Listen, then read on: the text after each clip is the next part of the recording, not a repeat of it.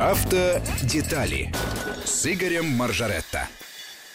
Здравствуйте, у микрофона Евгений Яковлев, а Игорь Маржарета вот напротив меня. Игорь, приветствую. Здравствуйте.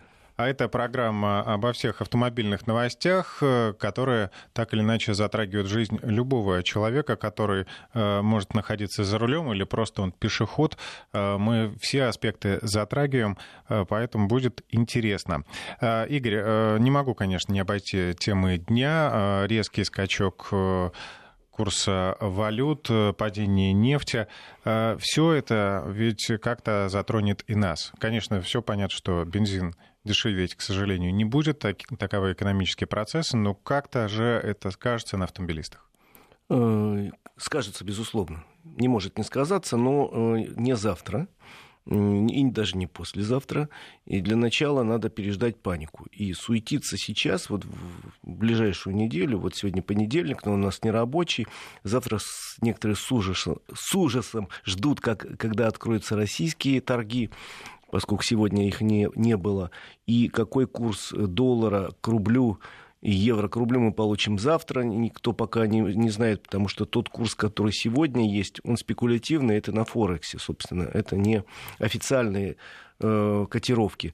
Поэтому ждем завтрашнего курса. Причем, еще раз говорю, сегодня все прыгает, скачет. Вот я с утра посмотрел за 1 доллар предлагали 75 рублей, сейчас 72. Посмотрим завтра. Ситуацию спокойно выдохнем, поскольку мы на нее в большинстве своем повлиять никак не можем э, если только не, э, не будем суетиться. Нам что... остается действовать в предлагаемых обстоятельствах. Конечно же. А потом посмотрим, как будут вести себя цены на нефть на этой неделе, как будут вести себя валюты и так далее. И успокоимся. Хотя на самом деле ничего хорошего нет. Э, к неким э, нехорошим тенденциям в российской мировой экономике добавился еще коронавирус, э, добавилась несостоявшаяся, сыграла свою роль несостоявшаяся сделка России. Ну, собственно, с коронавируса все началось. Упало промышленное производство, и стал вопрос о том, что нужно еще снизить добычу нефти. Да, э, договориться с ОПЕК Россия не э, захотела или не сумела. Это сложный вопрос, э, не в нашей, опять же, компетенции. Ну, в общем, посмотрим на ситуацию.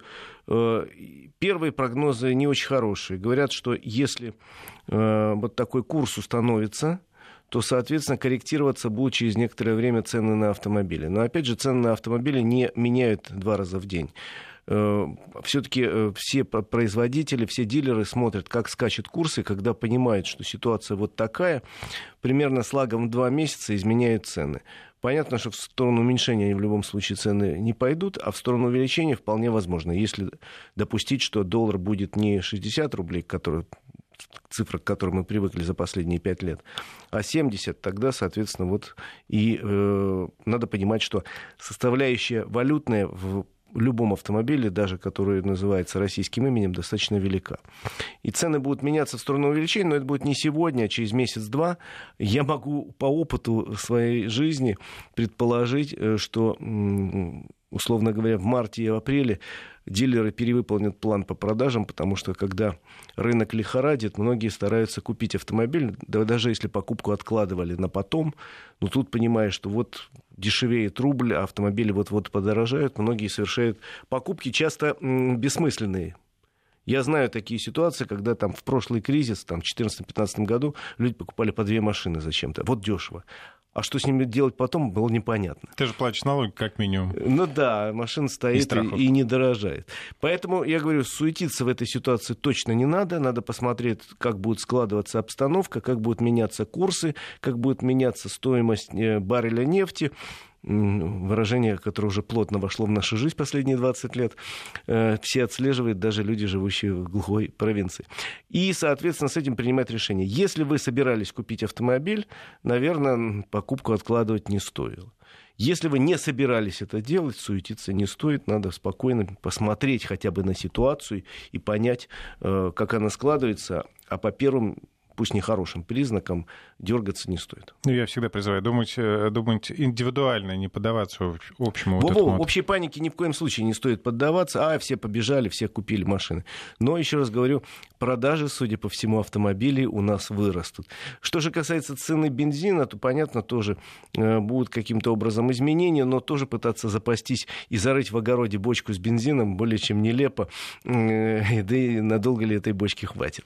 А еще автозапчасти наверняка подорожают, потому что автозапчасти многие импортные... и так э, подорожают. Это к бабке не ходи. Мы с тобой говорили в эфире э, программы о том, что из-за недостатка комплектующих, которые поступали из Китая, предполагается, что цены на все запчасти могут сильно измениться, ну, примерно в апреле.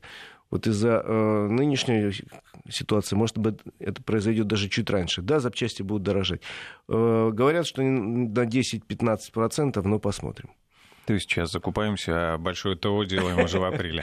Да, ну, может быть, если у вас подоспело время ТО, пора сделать сегодня или завтра и отправиться в магазин, купить там весь комплект фильтра, масла и так далее по сегодняшним ценам. Ну и последний момент э, на эту тему. Э, если автомобиль импортный, да, если он ввозной, он нет производства э, у, у марки, у бренда, то есть получается, что он возится по одной цене в евро или в долларах, а потом э, удорожает. То есть те машины, которые импортировали сейчас, они тоже дорожать не будут? Пока нет, потому что, еще раз говорю, нету прямой связи такой. Вот сегодня курс изменился, завтра новую цену выставили.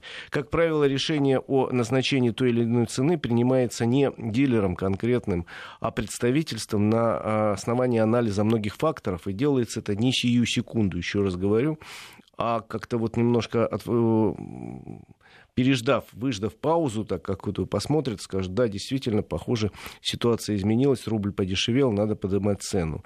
Но э, если автомобили ввезли уже в Россию, а такие случаи есть, то цена меняться, конечно, не будет.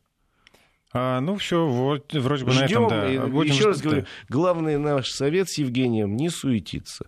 Потому что, да, неприятно, я сегодня проснулся с утра, э, включаю там компьютер, и тут мне ба а а значит, за ночь цена барреля нефти упала на 14 долларов, рубль упал, все, все ужас, ужас, ужас. Думаю, ну, ну и что, вот сейчас мне делать?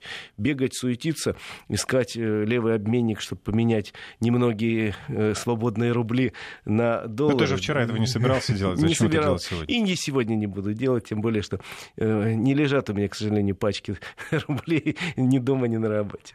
А, ну что, теперь к более приятным новостям, которые действительно касаются нас напрямую, о дорогах. Да, хотел сегодня поговорить немножко о дорогах, потому что у нас есть интересные новости, связанные со строительством и эксплуатацией новых дорог, которых не было некоторое время. А, принято решение, похоже, отложить создание э, высокоскоростной железнодорожной магистрали Москва-Казань на некоторое время. Длинное или короткое, думаю, на длинное время. В всяком случае, заявление такое сделал вице-премьер правительства России Марат Хуснулин. Он сказал, что мы отложили строительство высокоскоростной железной дороги, потому что не подтверждено, что будет именно вот такой поток, пассажиропоток. И э, вообще очень дорого получалось, потому что строительство этой магистрали оценивалось почти э, больше, чем в полтора триллиона рублей. И Марат Хаснулин сказал, что сейчас идет работа по созданию автомобильной дороги, которая уже получила название М12 и которая э, в этом году летом уже начинает строиться. Это совершенно новая дорога, которая пройдет между трассами М7 Волга и М5 Урал, э, южнее нынешней трассы М7 Волга. Уже частично трассировка есть в Московской, насколько я знаю, Владимирской областях.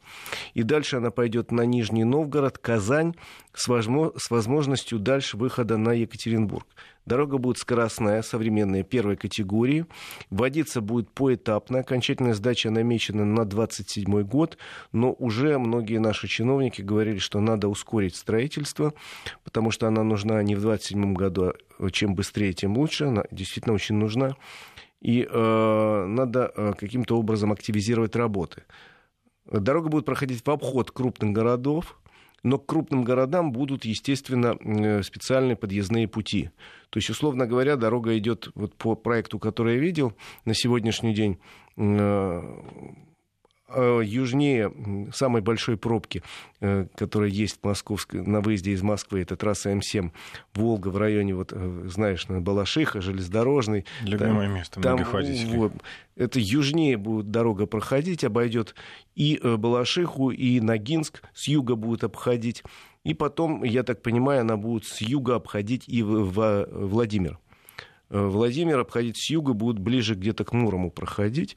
Э, и дальше она идет, опять же, южнее трассы М7. И э, опять не будет подходить вплотную к Нижнему Новгороду, но к Нижнему Новгороду будет, конечно, отворот, что называется, поворот. Э, подъездной путь скоростной. То есть по расчетам до Владимира из Москвы, когда будет сдана дорога, можно будет доехать там за полтора часа, без всяких проблем, до э, Нижнего Новгорода за три часа. Сейчас те, кто едут по трассе М7, оценивали наверняка, что дорога тяжелая, дорога э, проходит через бесчисленные населенные пункты, ее просто невозможно было улучшить. Ну и далее за, в районе Казани будет вниз э, поворот, дорога соединяется в районе Оренбурга с существующей трассой Европа-Западный Китай, и таким образом получается коридор. Кстати, уже дороги нет, но уже кое-какие скандалы вокруг нее возникают. Есть проблемы э, в некоторых местах с местными жителями, но они решаются. Очень правильно, с моей точки зрения, что еще проект не готов, но уже идут переговоры с местными жителями, э, согласование трассировки дороги, чтобы потом не было проблем и не было второго Химкинского леса. Ну, кто-то может э, начать спекулировать на том, что, дескать, Кстати, вы купите у меня подороже, тогда постройте дорогу. А нет, может быть. Кстати, поэтому до сих пор проект не опубликован, потому что э, это не российская, это мировая практика. Как только публикуют э, проект какой-то новой скоростной дороги, автомобильной или железной, неважно, тут же выясняется, что земли уже скупили люди, близкие к местным чиновникам.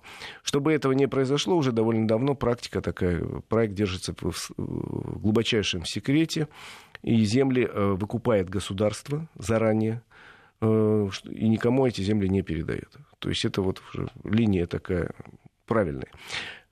Вот что касается этой трассы, есть, еще раз говорю, трение с местными жителями, насколько я знаю, э, но без этого быть не может, потому что абсолютно довольных людей не бывает. Э, есть уже небольшой первый скандал, связанный с названием этой трассы, потому что был объявлен конкурс, и народ начал тут же радостно бросать название. Э, и одно из предложений было назвать трассу Иван Грозный. Трасса наказания Иван Грозный. Возмутились э, люди в Татарстане, которые сказали, это для нас неприемлемо. И я так понимаю, Иван Грозный трасса называться не будет. Вообще, по традиции, у нас все трассы называются чаще всего названием рек. Поэтому есть предложение, например, Кама, это вполне себе логичное. Э, вот трасса М1, с которой только что была введена в работу, она называется Нева если кто не знает. Нет, я не, не или знал, но забыл. Она официально называется Нева, трасса М7 у нас называется Волга, э, трасса М5 у нас называется Урал, Урал в смысле река Урал, э, а не горы, трасса М4 называется Дон, то есть большинство трасс носит название рек, ну так традиционно, есть у нас трассы Енисей, Лена и Колыма, все в порядке. Но э, существует и исключение, так что не, не, не факт. Может, она будет как-то иначе называться. Но вопрос не сегодняшнего дня, ее надо для начала хотя бы начать строить. Пока она еще существует только в секретных проектах. Э, есть новости по поводу трассы М11, та самая э, Нева, которую я сказал.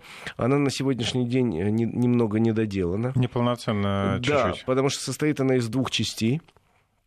Москва, э, Тверь и Тверь-Санкт-Петербург. А между ними вместо полноценной скоростной дороги есть обход, южный обход Твери, который был построен довольно давно. Э, его за последние годы несколько раз реконструировали, расширили но все равно это бесплатная и довольно сложная дорога, связанная с тем, что там есть и светофоры, есть и пешеходные переходы, автобусы городские ходят, поскольку она находится практически в черте города Твери. Это вообще неразумно. Это неразумно. Дело в том, что по первоначальному проекту должны были сделать северный обход скоростной Твери, но Насколько я знаю, такая полудетективная история. Там что-то на уровне губернатора. Э, да, там не сумели федеральные власти договориться с тогдашним губернатором, потому что он э, согласовывал строительство дороги на севере от э, города только при условии, если дорожники э, мало того, что саму дорогу и подъездные пути к ней построят, еще и построят... Коттедж.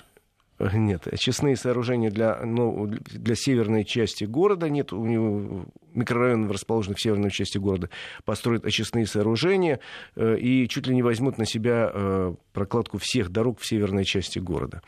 Э, не договорились тогда, но сейчас, видимо, нынешний губернатор очень заинтересован в том, чтобы северный обход появился и появился как можно быстрее. Сейчас, насколько я знаю, идут довольно быстрыми темпами э, проектные работы, тем более, что был проект старый 2014 года, его просто надо подновить, надо договориться, опять же, с местными властями, с местными жителями, с экологами, поскольку там дорога проходит по э, частично зеленому массиву, придется вырубать какую-то часть деревьев. Но, насколько я знаю, по федеральному законодательству, если для вырубки, для строительства дороги надо вырубить какое-то количество деревьев. Мало того, что согласуется достаточно сложный процесс, это не просто так взяли топоры и пошли рубить. А теперь это сложная процедура согласования, и плюс к тому обязательства есть у дорожных компаний посадить ровно в три раза больше деревьев, чем они вырубили на том месте, которое указывают местные власти.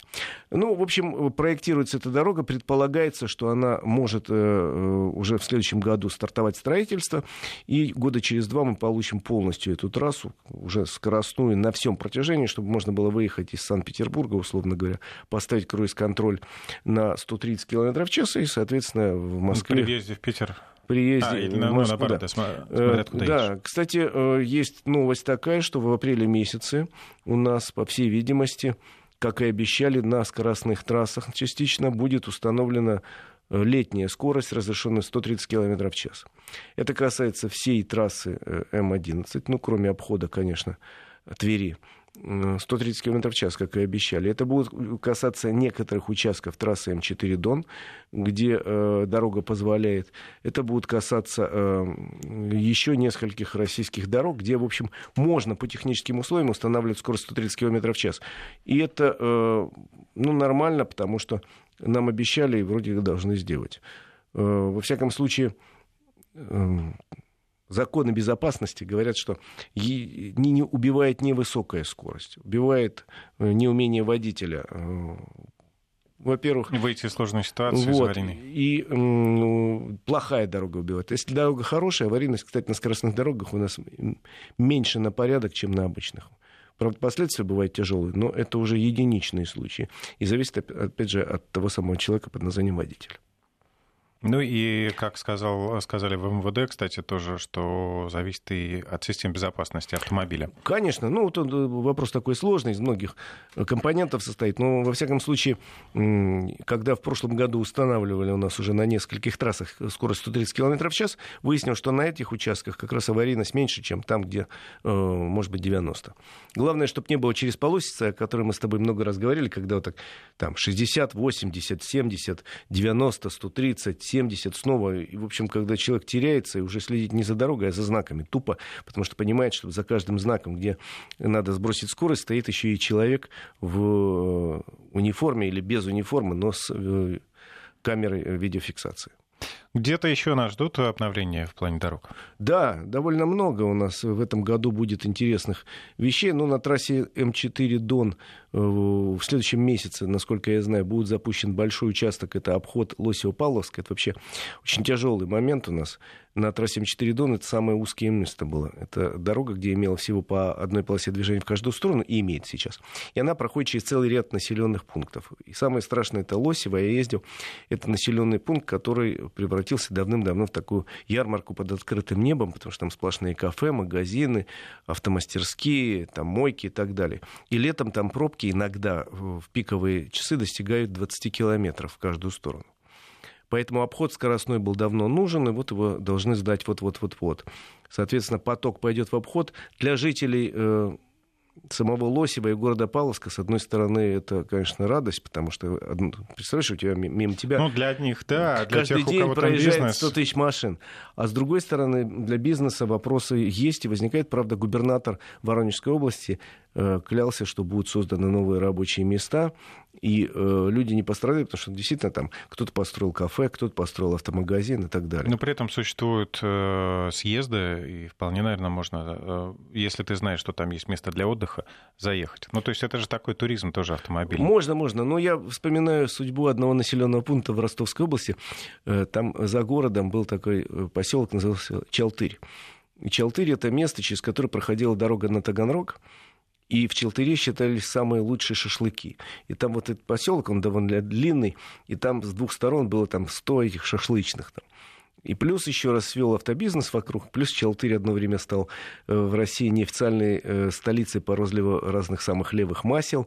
Хочешь Шел, пожалуйста, вот тебе Шел, хочешь Тоталь, вот тебе сейчас Тоталь. И все за одного красненького. Да, конечно все там было круто, а потом дорога прошла мимо города, еще через некоторое время, э, некоторое время еще народ ездил по привычке шашлык, например, кушать в Чалтырь, а куда? А в Чалтырь, конечно, там самый вкусный.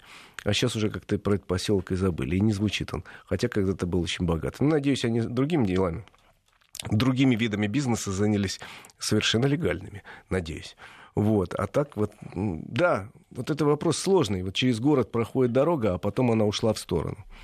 И с одной стороны, вроде радоваться нужно, что да, у нас экология, экология улучшилась, да, у нас не гибнут люди, пешеходы на дорогах, потому что там бегали много, э, дорога не разбивает и так далее. А с другой стороны, а бизнес-то часто уходит.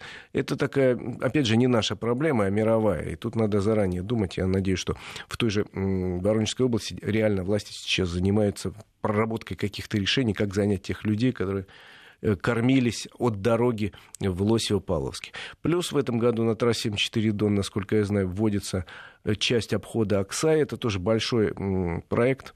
Дело в том, что дорога проходит по окраине э, Ростова-на-Дону. Ростов-на-Дону крупнейший южный город, столица Южного федерального округа а дорога по городу проходит, и там, в общем, конечно, пробки всегда. Сейчас обход строится. Ну, плюс будут строительства интересные э, и на других федеральных, и муниципальных дорогах. У нас огромная программа сейчас работает, безопасные и качественные автомобильные дороги, и там э, к началу сезона я просто действительно сделаю программу о том, что у нас будет реально построено и где надо быть внимательнее, потому что идут работы.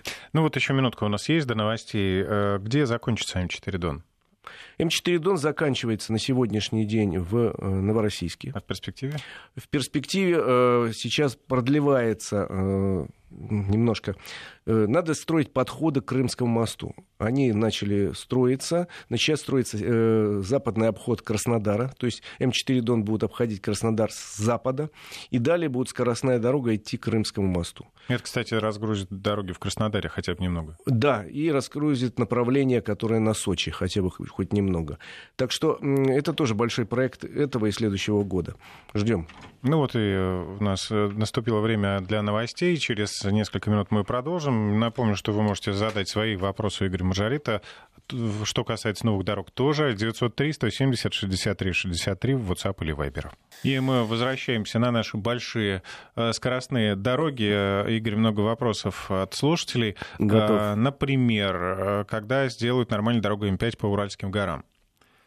Э, там я проезжал по этой дороге, там, в общем, достаточно сложно, что бы то ни было сделать, потому что, вы же сами пишете, по Уральским горам. Э, поэтому вот новая трасса, которая будет М12, она частично М5 разгрузит. Да, а, ремонты там будут, расширять по возможности эту дорогу будут, но не везде есть возможность. Еще раз говорю, она проходит по Уральским горам в довольно сложных условиях. Очень красивая трасса, но тяжелая. Все водители знают, там бывает, особенно зимой, когда настоящая снежная зима, я помню, практически каждую снежную зиму там бывают какие-то катаклизмы, связанные с тем, что обледенеют спуски подъемы, какой-нибудь э, грузовик, там фура сложится и все. Э, проблем много с этой дорогой, для того дублер устроят. А будет ли объезд э, в набережных Челнах по М7? Э, да, есть такой разговор, должен быть. Сейчас первое, что начинают строить, это объезд Тольятти э, с новым мостом через Волгу. Дойдет дело и до набережных Челнов. Во всяком случае, такие разговоры есть и проекты такие есть. И Сочи. Сочи, когда построят дорогу прямую вместо серпантина. есть несколько проектов, один другого интереснее. Есть проект э, скоростной дороги через Шаумяновский перевал напрямую на Сочи, э, через Адыгейск. Есть проект строительства дублера, который может идти вдоль берега, но чуть выше. Э, есть еще какие-то проекты, есть даже оценочные стоимости. И сразу могу сказать, очень дорого очень дорого, поэтому что-то строить будут, но не в ближайшие годы, потому что нужно, с одной стороны, делать главному курорту нормальную дорогу. И если кто бывал в Европе и проезжал по побережью Средиземного моря, все понимают, что есть дороги вот такие красивые, там серпантины, где едешь, остановился, смотровые площадки. Но к э, основным курортам все-таки стараются сделать еще скоростной дублер, где-то платный, где-то бесплатный, э, чтобы можно было быстро доехать до курорта. Мы к этой теме медленно, но не безостановочно движемся, и такая дорога будет. Какая из перечисленных или будет совсем другая, я еще не знаю. И никто, наверное, не скажет. Но она нужна очень. Могу сказать, что не завтра ее начнут строить. А вот э, люди хотят с другой стороны подъехать. Э, будет ли дорога от Кисловодска до Сочи, Ставропольский край пишет? Я понимаю, есть и такой проект. Есть проект строительства дороги э, в советские времена начинали строить там дорогу с той стороны, стороны Северного Кавказа, но потом не довели, бросили. Поэтому есть и такой проект существует, но там связано, что надо достаточно большое количество строить дорогущих туннелей, и в это сейчас упираются. У нас в стране неплохие очень строительные мощности за последние годы появились, дорожно-строительные, и объекты соответствующие. Вспомните замечательной красоты мосты, которые построили за последние годы, я имею в виду и во Владивостоке два шикарных моста, э, и в э, мост, который ведет в Крым, совершенно замечательный. И дороги начали строить современные, и туннели появились интересные, но все-таки количество денег государства э, конечно, и сразу одновременно строить несколько таких ну, сложных объектов проекты, конечно. невозможно. Тем более, что сейчас вот сообщения послушали, какие по поводу мировой экономики, как лихорадит э, все биржи. Посмотрим, как завтра наши биржи себя будут вести. Э, э, поэтому говорить о том, что одновременно можно вести несколько глобальных проектов, достаточно сложно. Тем более в этом году, еще раз говорю, начало строительства трассы М12, окончание Э, строительство в этом и следующем году центральной кольцевой автодороги вокруг Москвы, э, строительство обхода Твери, я уже сказал, обхода Нового Ростова, это очень серьезные большие проекты, многомиллиардные, строительство новой дороги от Краснодара до Крымского моста, плюс большие работы идут в Сибири, на Урале, на э, федеральных и на региональных дорогах. Там очень большие масштабные проекты. А, смущает иногда, когда такие вот масштабные проекты, да, как Крымский мост, э, реализуются очень быстро и очень надежно, да, вот просто э, рот открываешь, не можешь закрыть от восхищения. При этом какая-нибудь небольшая региональная дорога, ну или даже федеральная трасса, просто реконструкция, ремонт длится годами. Бывает такое, но вот для этого и принято, э, принят национальный проект безопасной качественной автодороги, где поставлены достаточно жесткие правила игры. Типа вы не строите, не можете освоить эти деньги, ну, перебросим в другое место, там, где есть сильная местная власть, которая может собрать э, силы в кулак, найти подрядчика серьезного и построить в срок. А если как говорит наш вождь, кто-то э, жует сопли, так ну пусть продолжает жевать их дальше. Цитата, никуда не денешь слова. Не я придумал. Ну все, вроде как с дорогами разобрались. Есть еще одна интересная тема. Хорошо бы было, если бы с дорогами вот так и разобрались. И да, раз и все, и поехали. Э, тема тоже важная.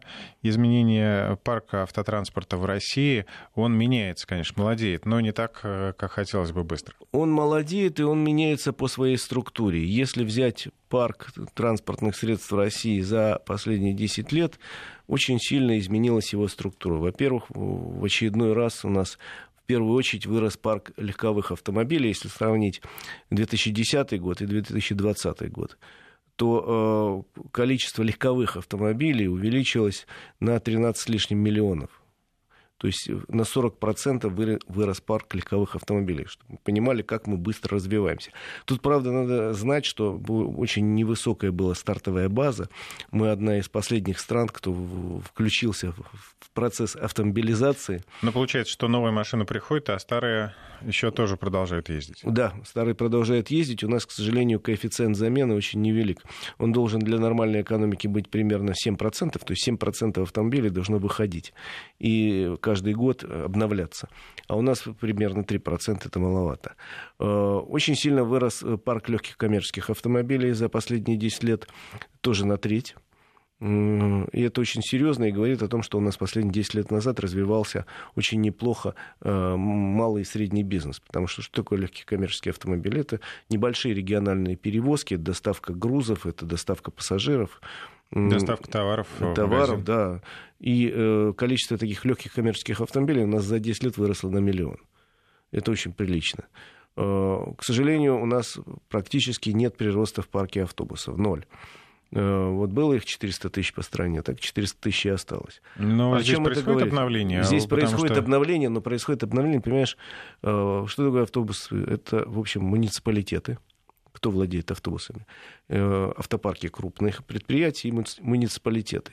Где-то есть, что называется, на, на хлеб с маслом, а где-то нету. Поэтому в Москве, например, очень быстро обновляется парк автобусов, он самый молодой в стране и чуть ли не самый молодой в мире – а в каком-нибудь, э, я не знаю, небольшом городе, там, в Саратове даже, в большом городе, парк, я так для примера говорю, на самом деле, может быть, в Саратове все замечательно. Парк автобусов обновляется редко. И в результате у нас получается, что средний возраст автобусов, по-моему, порядка 16 лет. Это многовато.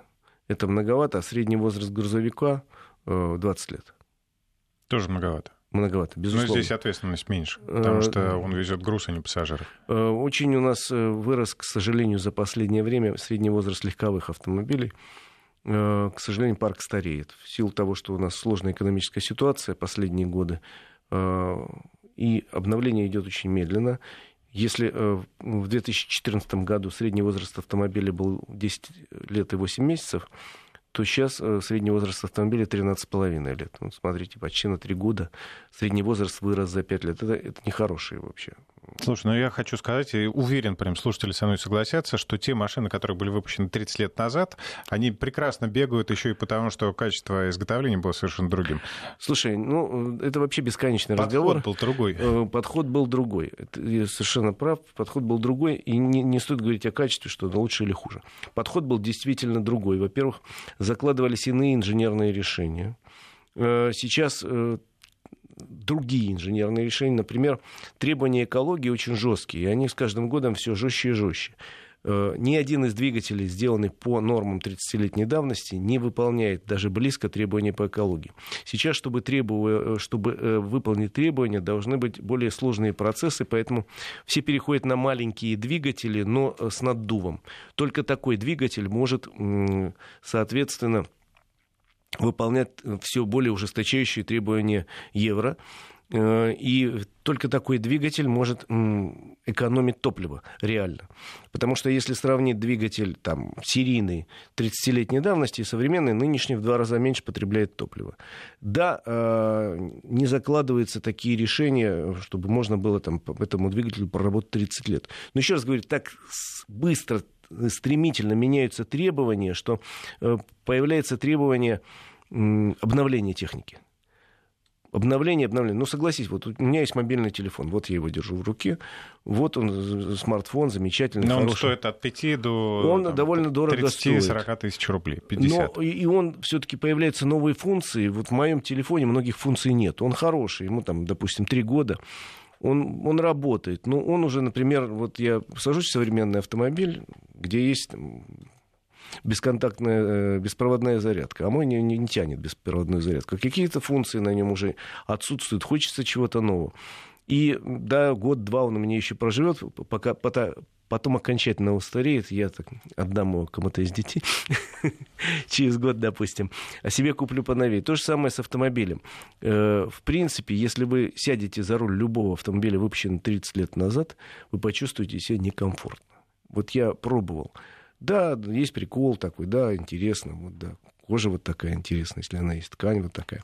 Вот такие рычаги управления, но при этом, там, условно говоря, а где гидроусилитель или электроусилитель? Да не было тогда, да? А где там кнопка запуска двигателя? Да, какая кнопка? Вот те ключ там размером гаечный. А где там, условно говоря, вот э, климат-контроль? Да не было климат-контроля. А как он будет вести себя на дороге? Как, как, как, как, как получится, потому что не было требований иметь многие системы безопасности. Да, э, это железо могло, могло прослужить дольше. Хотя современные сейчас э, материалы, двигатель сейчас, как правило, для автомобиля современного имеет гарантию ну, в пределах 200 тысяч километров пробега. Плюс тот старый двигатель, который разработан был 50 лет назад, предполагал, что его можно будет капитально отремонтировать. Были специальные технологии, там, замена гильз, расточка и так далее. Современный двигатель этого не позволяет, он более легкий он рассчитан на э, другие циклы. И проще сейчас будет э, заменить другой двигатель, взять новый и поставить. Кстати, ну, в принципе, они... есть двигатели, там, я уж не помню, какие модели, 50 тысяч рублей условно стоят. Да, сейчас двигатели будут все дешеветь. Его будет проще поменять, чем отремонтировать. Так же, как вот э, телефон мобильный, тоже будет проще купить новый, чем пытаться довести старый до каких-то параметров. Так что говорить, вот раньше лучше делали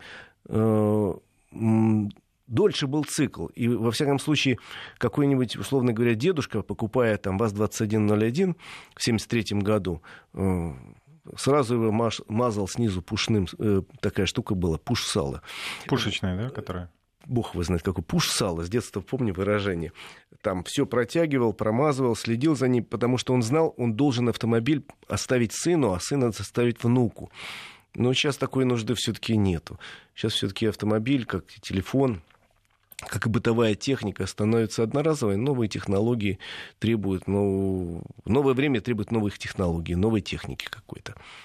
Э, и уже не закладывается. Понимаешь, можно сделать современный двигатель, чтобы он ходил миллион километров. Но, во-первых, он, пока миллион отходит, он устареет и уже не будет выполнять современных требований. Во-вторых, он станет гораздо дороже. А сейчас товар должен продаваться быстро и закладывать там какие-то материалы чудовищные, дорогие, чтобы двигатель отходил полмиллиона километров. Сейчас никто не будет. А, сообщение от слушателя. Пять лет э, из пепла восстанавливал свой Hilux Surf 92 года. Делал под себя, переделал со всеми расчетами. Я профильный инженер по колено гусеничному транспорту.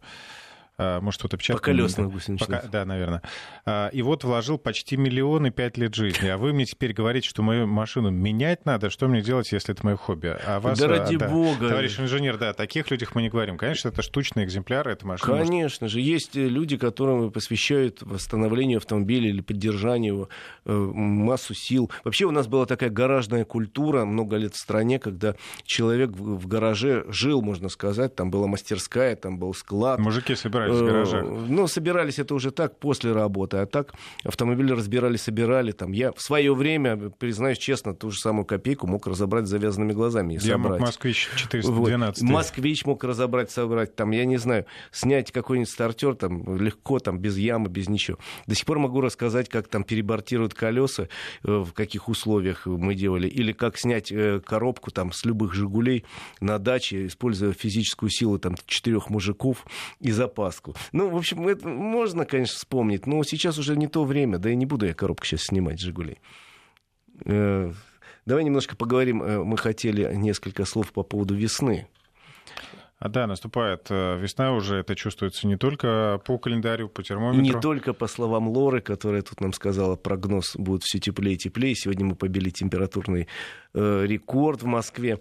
Да, все теплее и теплее. Да, в принципе, может быть, завтра я уже одену не осеннюю куртку, а там утепленную джинсовую. Э, но, в принципе, надо следующее понимать. Э, та же самая Лора в новостях сказала, что есть один из прогнозов, который говорит, что возможно еще зимние, еще какие-то ночные заморозки. Будет, да, действительно похолодание, и ноль точно будет. Поэтому несколько советов, которые я для себя понимаю и хотел озвучить, связано как раз с подготовкой к зиме, к теплому сезону. Ну, первый пункт такой, не надо пока снимать зимнюю резину, хотя я тут вчера видел, как мой сосед уже менял зимнюю резину во всю подачу. Э, пожалуй, не стоит. Разве что, если у вас э, шипованная, шипованная может вряд ли пригодиться, я имею в виду центральный регион Российской Федерации. Мы сейчас не говорим о э, Урале, о Зауралье, потому что каждый, давайте посмотрит на э, термометр за окном и на прогноз погоды в своем регионе. Но для жителей центрального региона возможны заморозки, поэтому я бы советовал пока резину не менять. Если вам не имется и выходные нечем заняться, вы можете заняться изучением э, резины летней, которая э, сейчас придет на смену. Посмотрите на нее внимательно, э, достаточно ли она в хорошем состоянии, проходит ли она еще одно лето. Можете даже померить глубину протектора. У нас есть нормативы, кстати, по этому поводу. Даже есть штрафы, которые никогда не применяются. Но в любом случае протектор должен быть примерно одинаковым на всех четырех колесах и однозначно должен быть более глубиной более двух, двух миллиметров.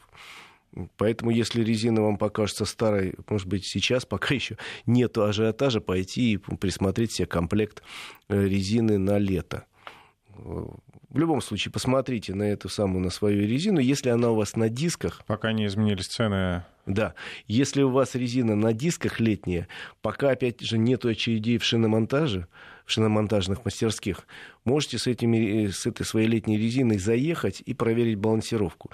Вещь очень хорошая, потому что, знаете, как бы вы ни ездили там в прошлом году, прошлым летом, прошлой осенью, все-таки балансировка вещь такая сложная, она сбивается. И лучше ее перед установкой колес проверить, но стоит это небольшие деньги совсем. И займет немного времени, зато когда вы поймете, что уже заморозков ночных нету, даже у себя в гараже или у себя там на дачном участке, можно, даже можно во дворе быстро снять, поменять зимнюю резину на летнюю.